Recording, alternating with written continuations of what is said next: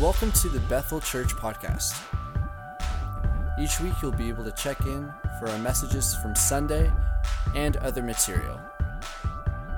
We hope that our messages encourage you in your walk in daily faith with Jesus. Make sure to check out our website, bethelstratford.org.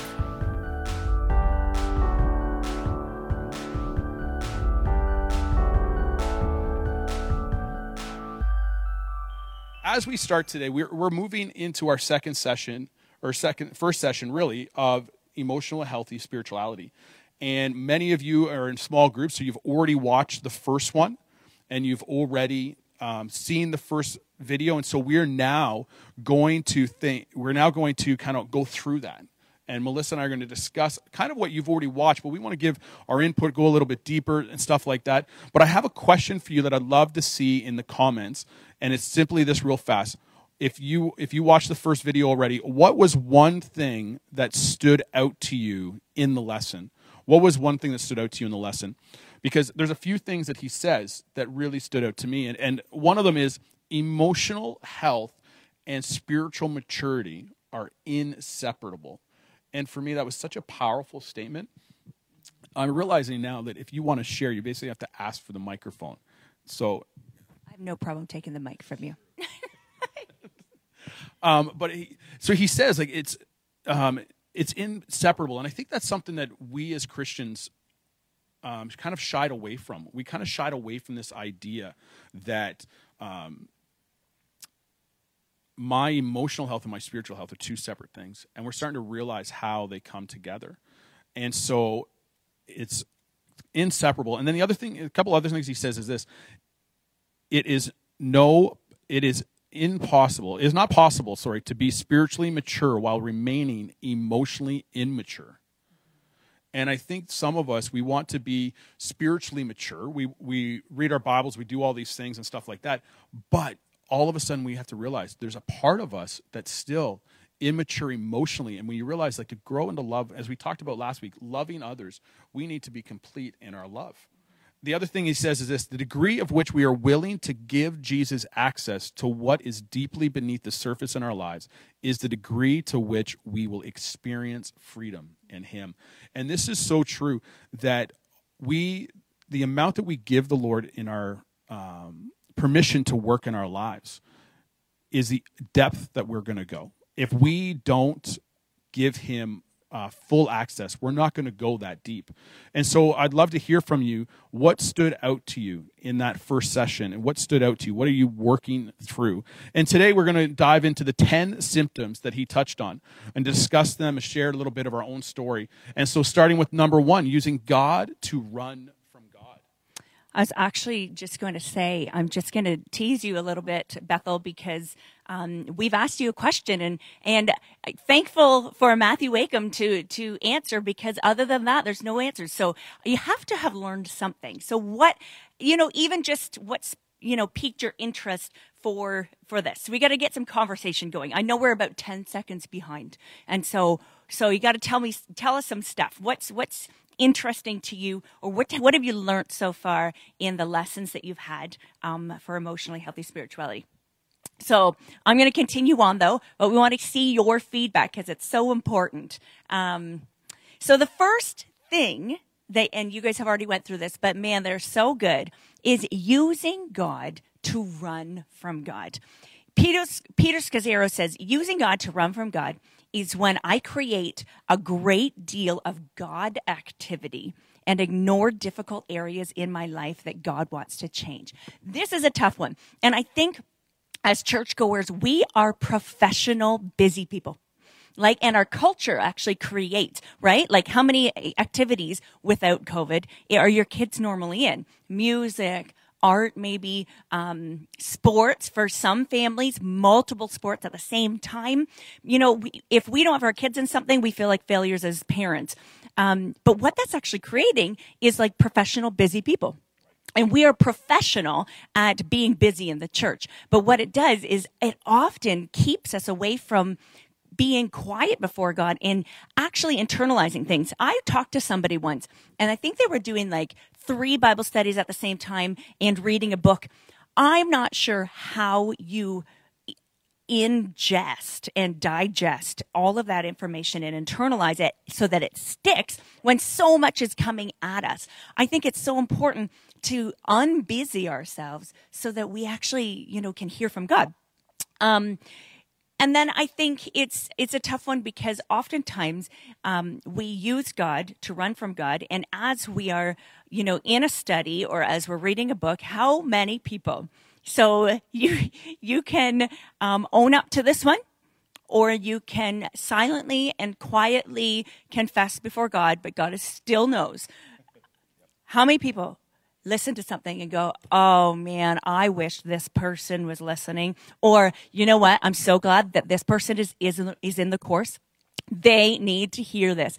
We all do it and we don't internalize it for ourselves. So we actually really felt like we needed to stop here. And before we continue on with this sermon and continue on with emotionally healthy spirituality, that we actually repent of doing that in the past. But even in this, I guarantee that there are many people who read the first chapter, was in the first um, in the first segment, and was like, "Man, I'm so glad that my spouse is in this." So let's just close our eyes for a moment and let's repent. Father, we repent of learning something, hoping that somebody else could be learning it, and not actually realizing in humility that this is something that we need to learn. So we repent of that. We repent of that judgmental mentality. We repent of of um, constantly in pride, thinking about somebody else and not internalizing how we need to change. So, Father, we ask forgiveness and we receive your grace and we thank you for your grace. And God, we just thank you that you always give us second chances in your name. Amen it's so important because I think all of us. I remember that you and I made this uh, agreement a long time ago that anytime we do a marriage seminar or a marriage conference, if we go, that we can pull into the parking lot, and if we're honest, like it doesn't matter where our relationship is at that time, whether we're passionately in love or we're we're like talking. And what we want to do in those moments is we always go in and we say, um, we agreed that we pull in the parking lot, we stop, and we pray and we ask the Lord, Lord, let us hear um, the changes we need to make in us. That let us not hear this with ears for each other, but for ourselves. And because it's so important that we realize we can only change us and God always is working in us. And so, point number two that we're working through is ignoring the emotions of anger, sadness, and fear. And man, this is such a big one. I think, like, I, I think we're going to say this is such a big one on every one of them. But the example that he has, he says, "I'm rarely honest with myself or others about the feelings, hurts, and pains beneath the surface in my life." And so it's hard for us to share our feelings with one another. It's hard for us, you know, it's hard enough, I think, in marriages sometimes to share how we feel, um, with our kids, how we feel. And then when we step outside of that relationship, when all of a sudden it's with friends or with our bosses, uh, stuff like that, like how do we have these conversations? And the question we have to ask is like, how do we have the honest but respectful conversations about how we feel? Um, it's having those conversations where like, hey, you've hurt me. I don't feel respected. I don't feel whatever our feelings are. I'm actually, you know what? I, I'm guilty of this a lot, saying, well, you know what? I'm not angry. I'm just frustrated. When it's like, no, actually, I think I'm angry but we don't want to say that because we can't be angry. But the Bible actually says, in your anger, don't sin. So that doesn't say don't be angry. It says, in your anger, don't sin. And so we have to be able to have those conversations. And how do I how do I listen to you to, um, tell me something when and not be offended by it? How do I let you tell me something and not try to defend myself? How do we have these honest conversations where I care more about how you feel than defending myself? Like, right. well, I can't be wrong. Right. No, I can be wrong. Right. And so, how do we have these conversations? And I love Ephesians 4, and I just talked about this verse, but 4 25 to 32, and it says this Therefore, having put away falsehood, let each one of you speak the truth with his neighbor, for we are members of one another. Be angry and do not sin. Do not let the sun go down on your anger and give no opportunity for the, to the devil. Let the thief no longer steal, but rather let him labor, doing honest work for his own hands, so that he may have something to share with anyone in need.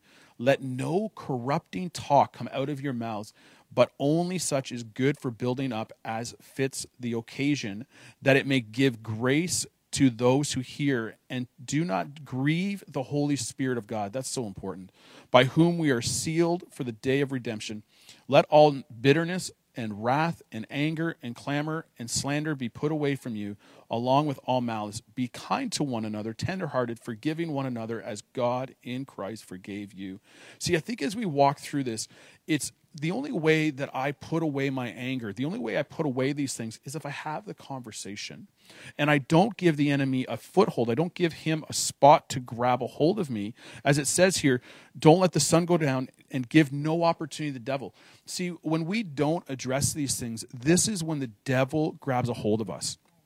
This is when he has a foothold because if I'm hurt by somebody and I don't share with them that I'm hurt, then I'm going to be stuck in that moment. And all of a sudden I'm like, how do I how do I walk through this? How do I you know sleep through this and the enemy is able to grab me. But when we have emotions like all of our emotions are there because god gave them to us. I don't have emotions that god didn't create. Like i didn't create these emotions so he gave them to me. So when he gives us these emotions we need to be honest about them. And i can be angry and not sin. See i can be angry and not yell at somebody. I can be at angry and I don't need to get even, as we talked over earlier. It's all in good humor when I get revenge because it's pranking. Um, but I know I don't have to get revenge. I don't have to get even. I don't need to hurt your feelings so that my feelings feel better. Because most of us, if we're truly honest, if that's our response, then we actually feel guilty about it right? Like after we feel guilty about it, it's worse. And it's this cycle because all of a sudden now my anger's gone and shame comes in. And so now it's this vicious cycle. And we talked about it a few weeks ago about this self pity. And so, in this self pity, when I feel like I have to defend myself, or I have to, if I don't talk to you, and I don't share how you've hurt me, or I don't talk to a friend or a coworker or a boss, or if I don't talk to somebody and say, hey, here's how it hurt, then I get into, as we talk about self pity, we share our story because it hasn't been dealt with. And so if we don't let this if we don't let the sun go down and we talk about it, then we don't give the enemy a foothold. It doesn't have a chance to get offended in my life. And it usually stops the desire of telling other people because it's already been dealt with. And sometimes even if somebody comes up, "Hey, I heard so and so said did this to you." When we've had the conversation, when we've sorted it out, we're actually able to say, "Oh, you know what? We've worked that out. It was a misunderstanding." Or, oh, "We talked about it. Everything's good." And we're actually protecting our honor and their honor. So, as we talked about earlier as I prayed, we need to give the grace of God to each other that He has shown us. Yeah, that's so good. So, the third one that um, the book talked about was dying to the wrong things. So, this one is so, so important for us to remember.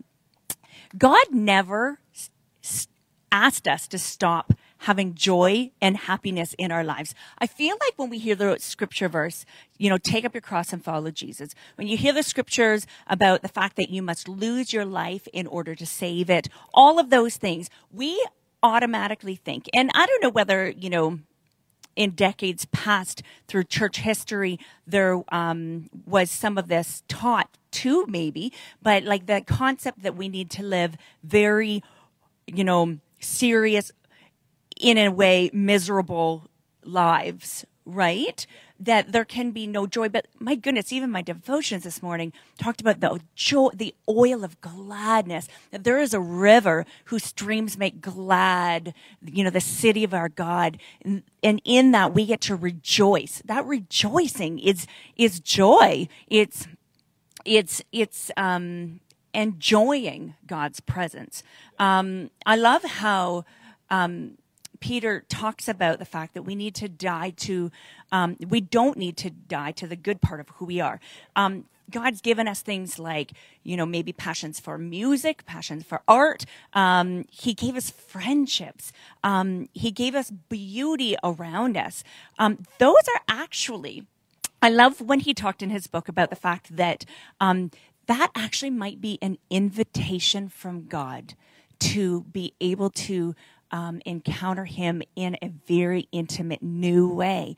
Um, I went through a. uh, you know what? I probably went through a decade of my life of losing myself because I had to work harder. I had to, you know, read more. I had to, you know, which is all intelligence, which isn't bad, but actually, um, if you grow in intelligence and you don't grow in intimacy, that intelligence actually just makes very clever sinners. Did you know that?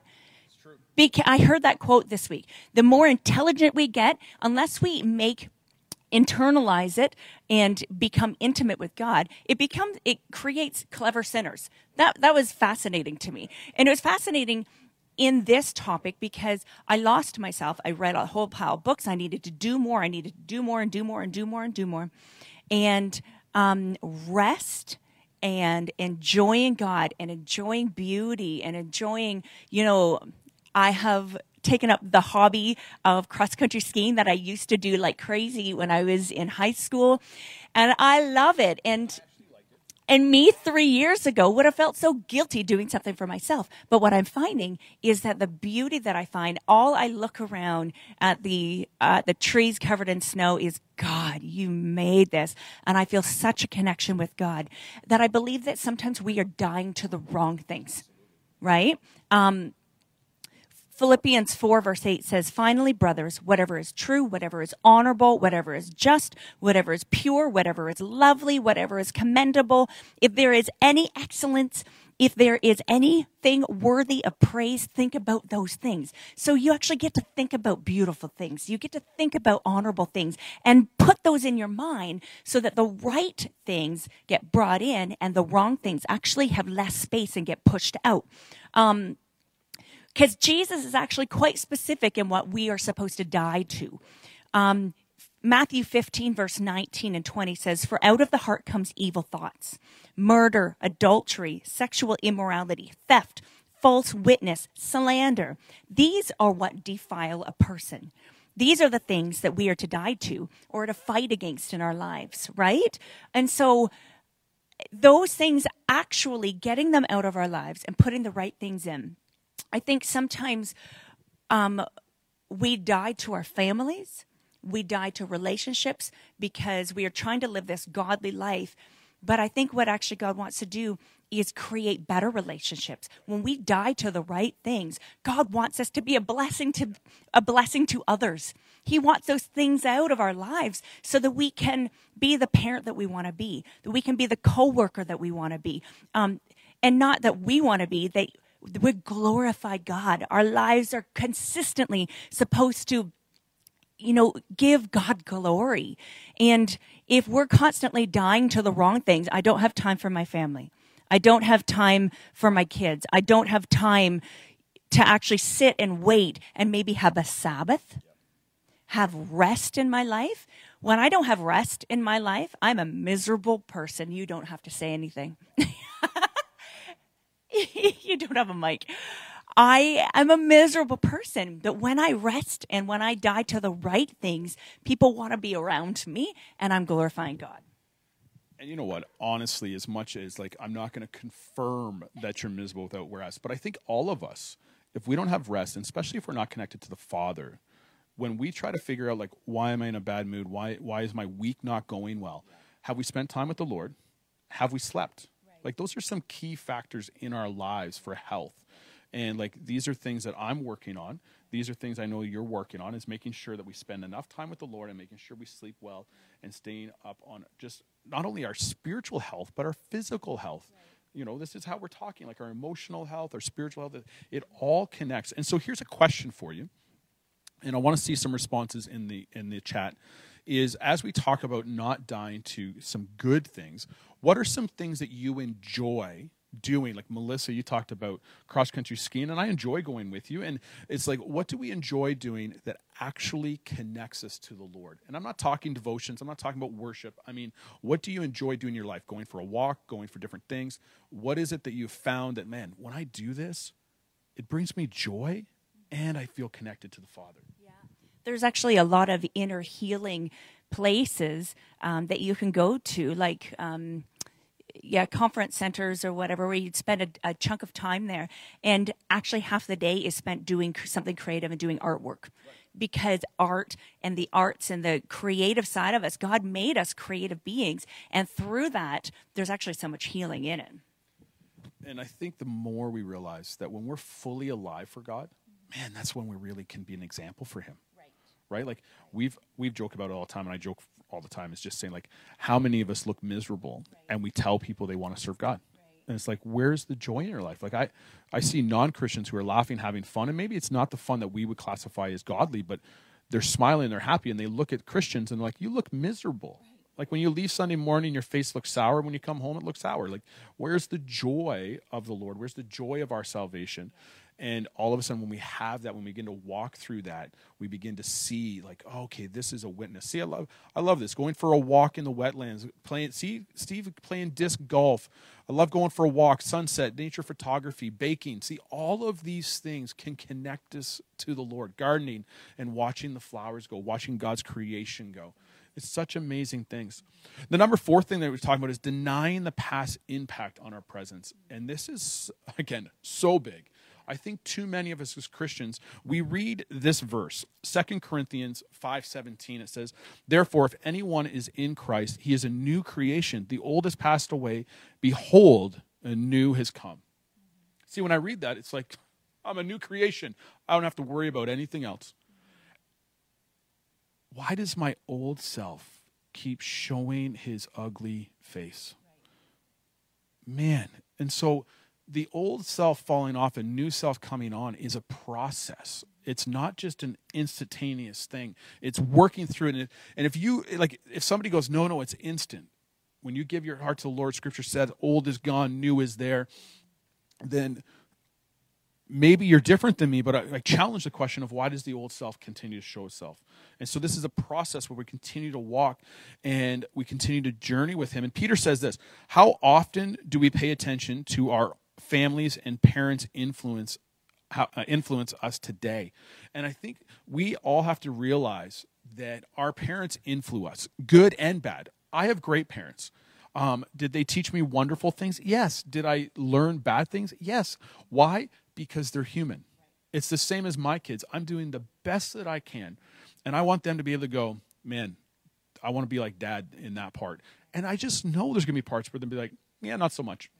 And it's just because I'm human. And I hope someday somebody says to them, if we don't, hey, have you prayed off? Have you walked through some of the stuff that you've learned? Because how many times have we seen each other in our own interactions? We're like, man, that was your dad. Oh man, that was your mom, right? Like, and we automatically like we laugh at it and we go, oh wow, like, and so most times we do that in good moments, but that means there's also tough ones there, and there's different events in our lives, good and bad.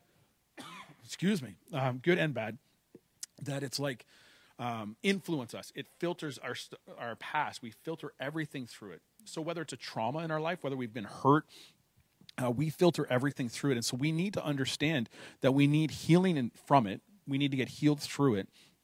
And by saying that, I just want to say straight up, like nowhere do we say any of this is easy you know some of the inner healing that we've done in our own lives it's taken us a couple years. Like it's not like a one-time meeting let's pray and i walk out of the room. Sometimes it is but most times it's not. It's a process. It's a journey and a walking through. And we need to realize that some of our early decisions in our own lives relationships affect them today and we have to work through those. So like some of the choices i made early in our marriage the way that we interacted the way we our relationship was i have to realize oh we're 16 years later maybe you filter some of the stuff I say through that because that wasn't healthy. And so, oh my goodness, she she seems upset. Why? It's not because of what I said now. It's because what I said years ago that's still filtering through. And so it's not actually, and I have to probably say this, that's not on her to go and like, okay, you got you got to get some healing.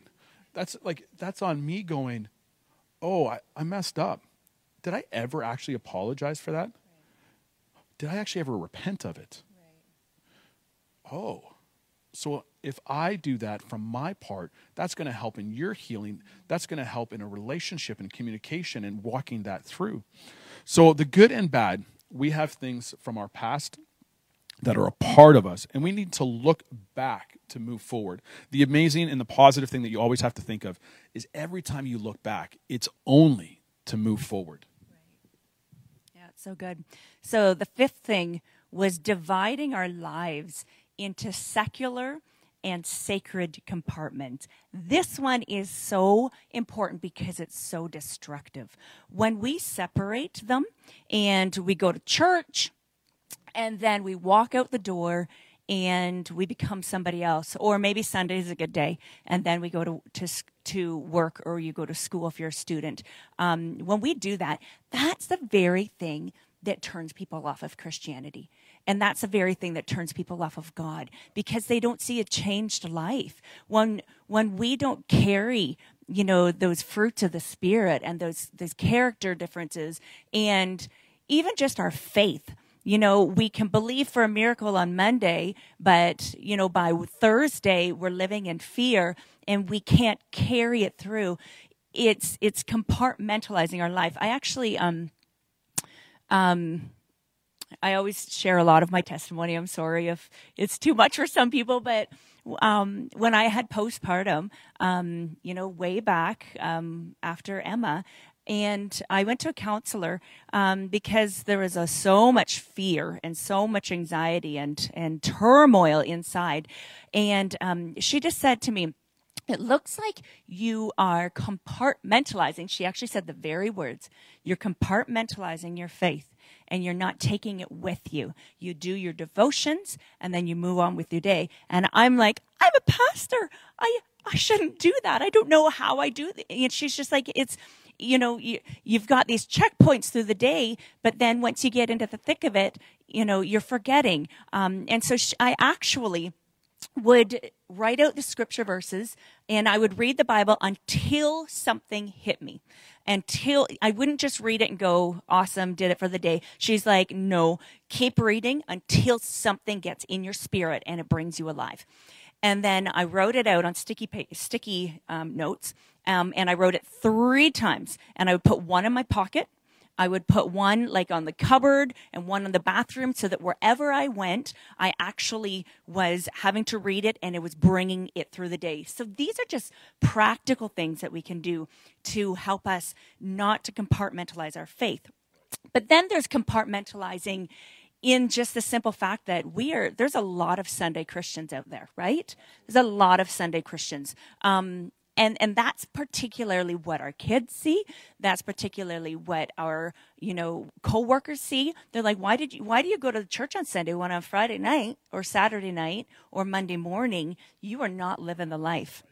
Um, and i just think that those are really really uh, dangerous things. Um, Peter Scazzero talks about the fact that there's scary stats about how Christians are very much the same as un- the unsaved, that the divorce rates um, are pretty much the same, that the abuse rates are pretty much the same, um, that actually the church members' giving patterns indicates that there's almost they're pretty much as materialistic as non-christians. And i will even add to that that i think when i see some of the giving that non-christians do i think they give sometimes more than christians do because we're in a poverty mindset, forgetting that God is the very source of everything that we have. And if, you know, oh my goodness, taste and see that the Lord is good. God is good and He's our provider we hold on so much.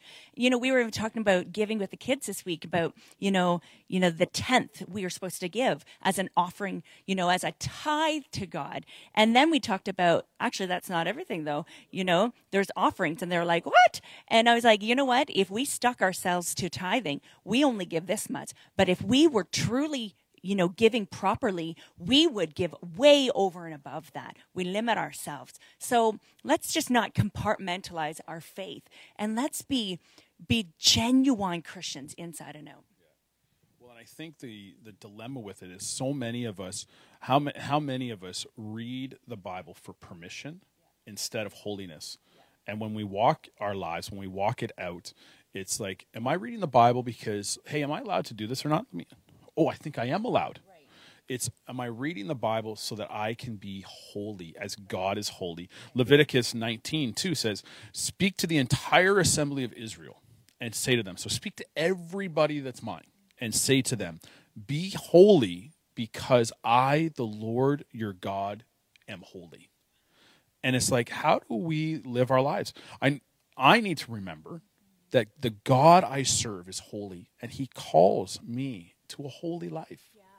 I, it's it's so true and I don't think that that we especially in this culture like to hear um, especially with all of the lingo of you be you but sad actually um, you know ev- everything goes now and there we've lost um, the fact that there are 10 commandments there there is a a bible full of god saying i will bless the righteous.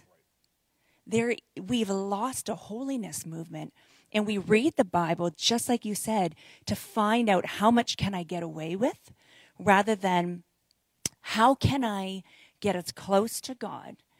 That if, if god if it's true that god really can't be near sin we should be clearing our lives out because you know and that doesn't mean that god doesn't love the sinner. He loves the sinner. He's drawing near to us all the time. But i feel like maybe i guess the better way of putting it is is not that god can't be around it but we put this big sin barrier in between me and god. And that doesn't allow because of my own guilt and shame and the fact that that the enemy is a legalist.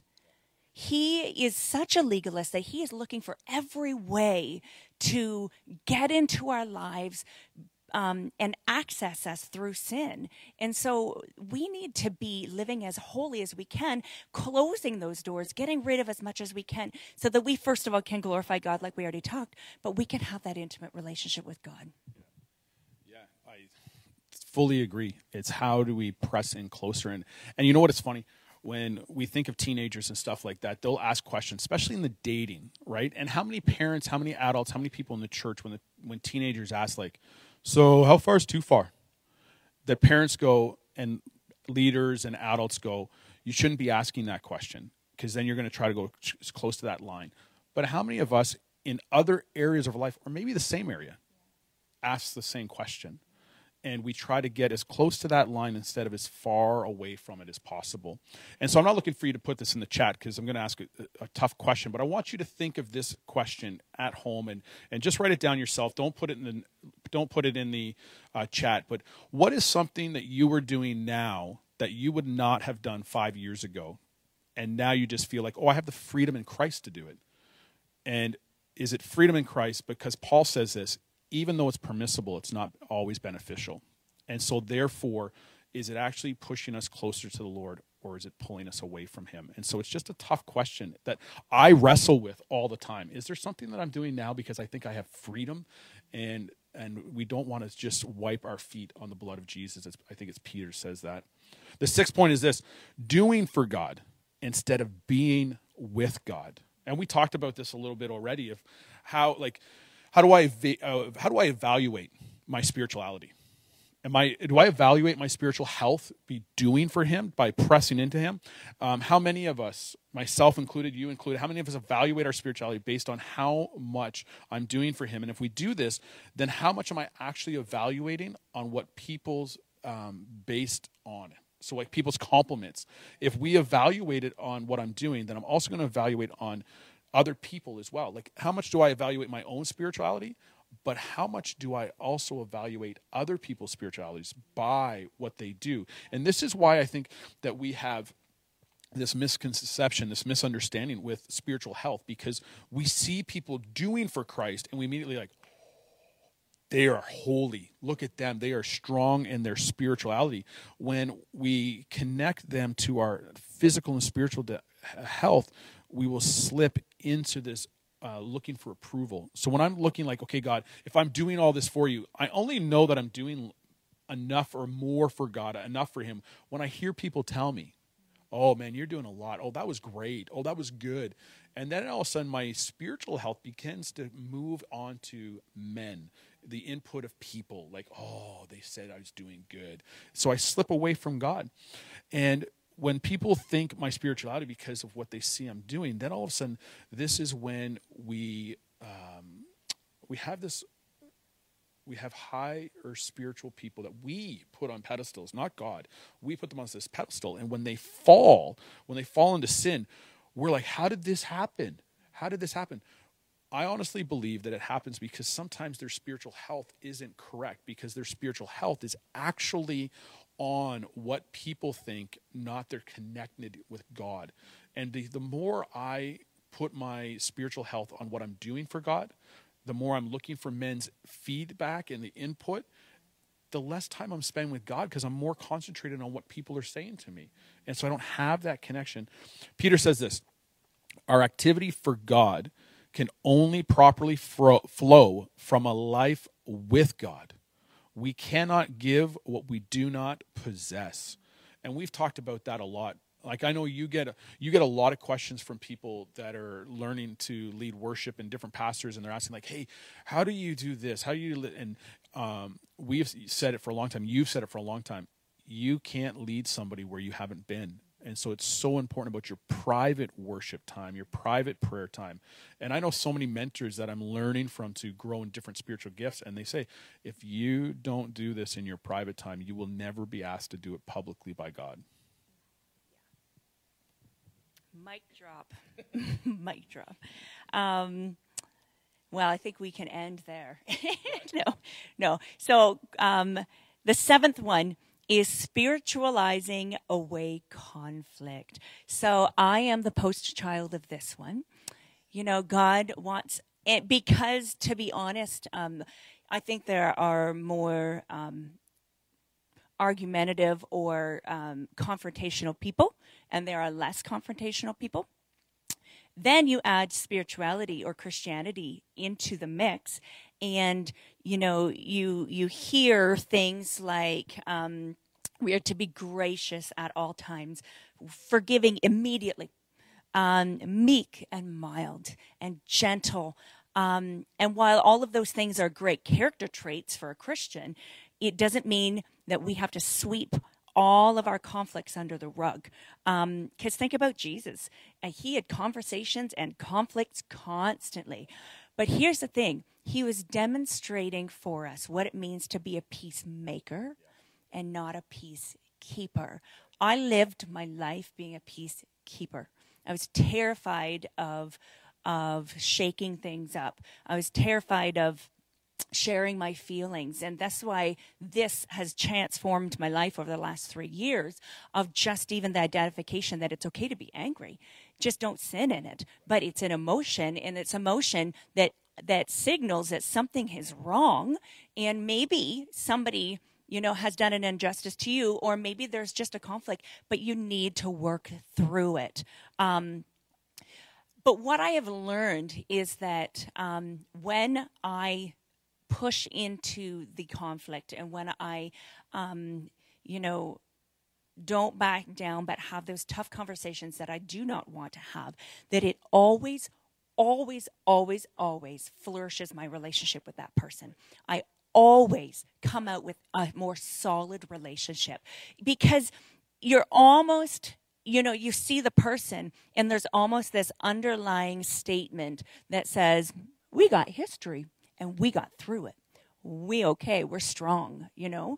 Um, but if you never deal with the conflict when you see that person, there is a fire that is burning underneath, and it's um, it, it doesn't allow you to move forward. It doesn't allow you, um, it's just that constant undercurrent that just allows that straw to break the camel's back, as they would say, right? Just that one little thing. I don't want to walk to, to live my life um, walking on ice. Hey, you've, we've all been around those people that you just kind of feel like you're walking on ice around sometimes that's just because maybe you've got history with them and you know i'm sure there's a lot of different reasons but that can be one of the very big reasons. Um, so we need to work through. So where the talk and the teaching about being calm and gentle and easy to forgive and easy to answer with a gentle word it comes in the in the dealing with the conflict we deal with it in a mature, relationally, you know, gentle, meek, mild way. But we do have those tough conversation. Um, Danny Silk, um, he's he's got a course that we just love. It's called Keeping Your Love On, and it talks about staying with, um, connected to people. And he talks about one of the the first things he talks about in the first chapter is being a powerful person.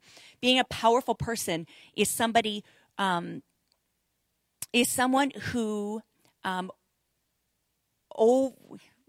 A powerful person is not somebody who overpowers somebody else right? It's a, a, powerful person is somebody um, who can control their own emotions. I don't need to control you. I can control me. Um, I'm a powerful person. Um, I'm, I don't need to get upset with you if you're yelling at me. I just need to be gentle, right? Um, so, in having those conversations, you know, I can be a powerful person in them. And that actually enables that person to become a powerful person. Um, I believe that the what I first said about being that Christian, being meek and mild, is so important. Yeah, I think when we understand what a powerful person is, is we can have. I love like be angry, do not sin. We can be angry with each other, but we don't have to yell. We don't have to be rude. We don't have to be disrespectful. We can actually just sit calmly and have the conversation and walk through the relationship and grow deeper together. Number eight in um, the unhealthy spirituality is covering our brokenness, brokenness, weakness, and failure.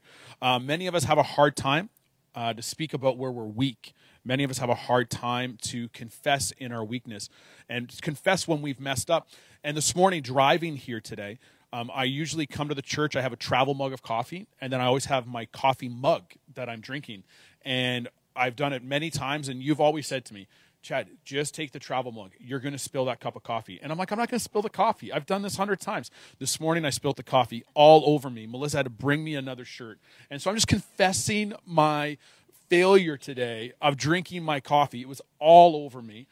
And so it was one of those moments. But we've all had those moments. And I love the fact that yesterday you posted online. Um, I think it was yesterday or Friday, you posted a, a, picture that we have, and your mom gave it to you. And I think your mom gave it to you so you would relax when she was coming. Probably. And it says this um, it says, Good moms have sticky floors, messy kitchens, piles of dirty piles of laundry, dirty ovens, and happy kids. And in that moment, you had so many comments, so many people and moms just commenting how great of a mom they must be. And it just kind of brought this peace and this laughter to people of like, oh my goodness, you too right? You too. And I remember Steven Furtick doing a serve, uh, message. I forget what he called it, but he walked around his sanctuary and he was talking to people and he's like, You got mad driving your car? Me too. And it wasn't giving permission, it was a realization that we're all on the same page. And we, we asked last week, Hey, what's one thing that Christians need to stop doing? And, and they said, Everybody commented. Stop pretending we have it all together.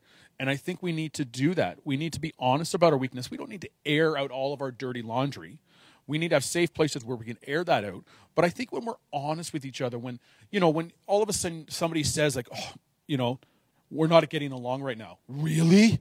Like, no, everybody goes through tough times. Like, oh, my kids are doing this. Oh, your kids are doing what? Like, no, like, I think it's a little bit more honesty, a little more vulnerability of like talking to one another and saying, hey, we've been there. We can do this. And like we talked about being honest and being a little more vulnerable. So we say that this is what Christians need to do, but what if it started with me? What if it starts with you? What if it starts with you? Instead of saying like this is what Christians need to do, what if you started? Second Corinthians 12, 9 says, But he said to me, My grace is significant sufficient. There it is. Wow, for you.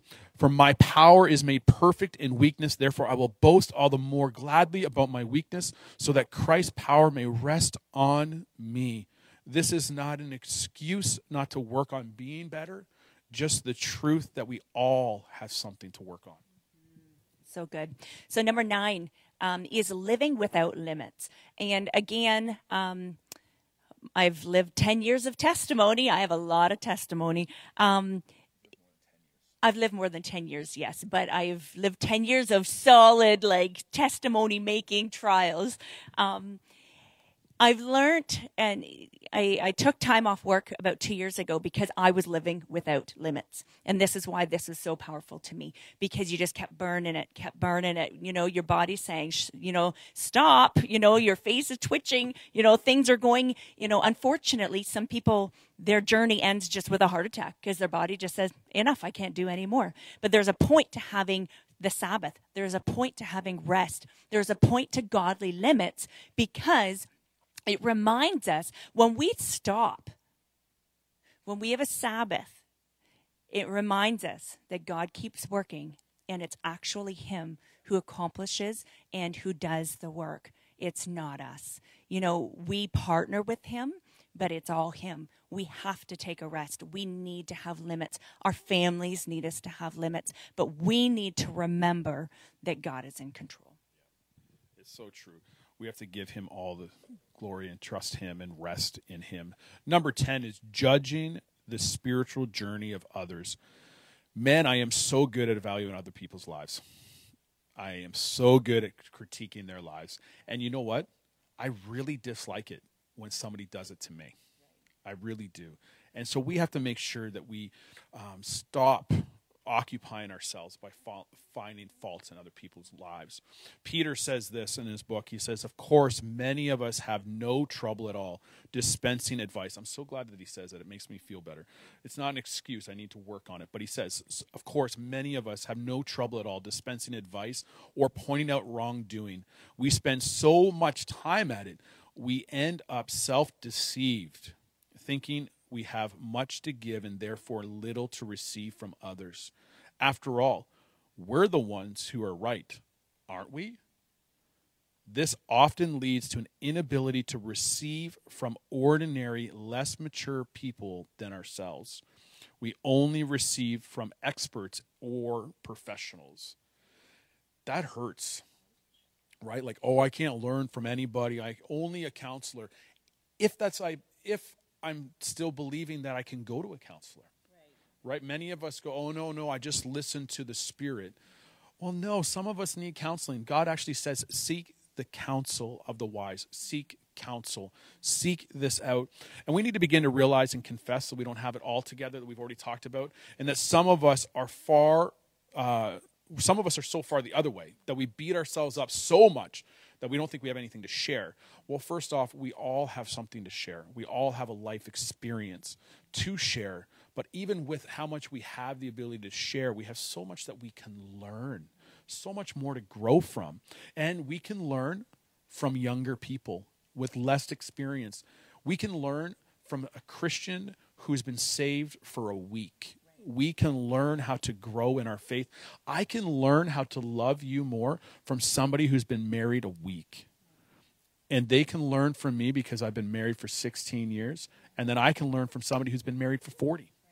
I think sometimes we just learn about a lot of bad habits, right? When we see somebody with a first love, whether a relationship or whether a Christian, um, you remember oh my goodness, that's what faith looks like or a relationship. That's what love looks like. We've, we've just somehow coasted along. We're not like present in our relationship with each other. Um, there really is something to learn about somebody from all ages. And I'm sure all the Sunday school teachers would um, applaud this. I can learn so much more from kids sometimes than adults because they say things just so purely and genuinely. And that's why Jesus says, have faith like a child we overthink things as we get older. And we're not to judge others. I need to remove this massive plank in my eye before I try to remove a speck from somebody else's.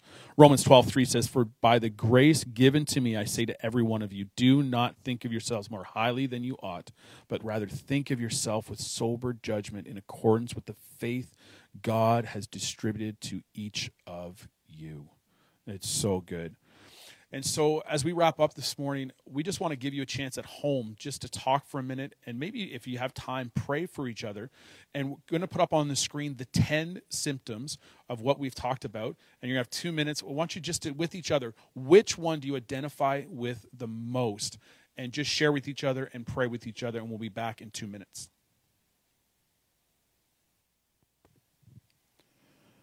So, I guess we're having technical difficulty with my two minute video.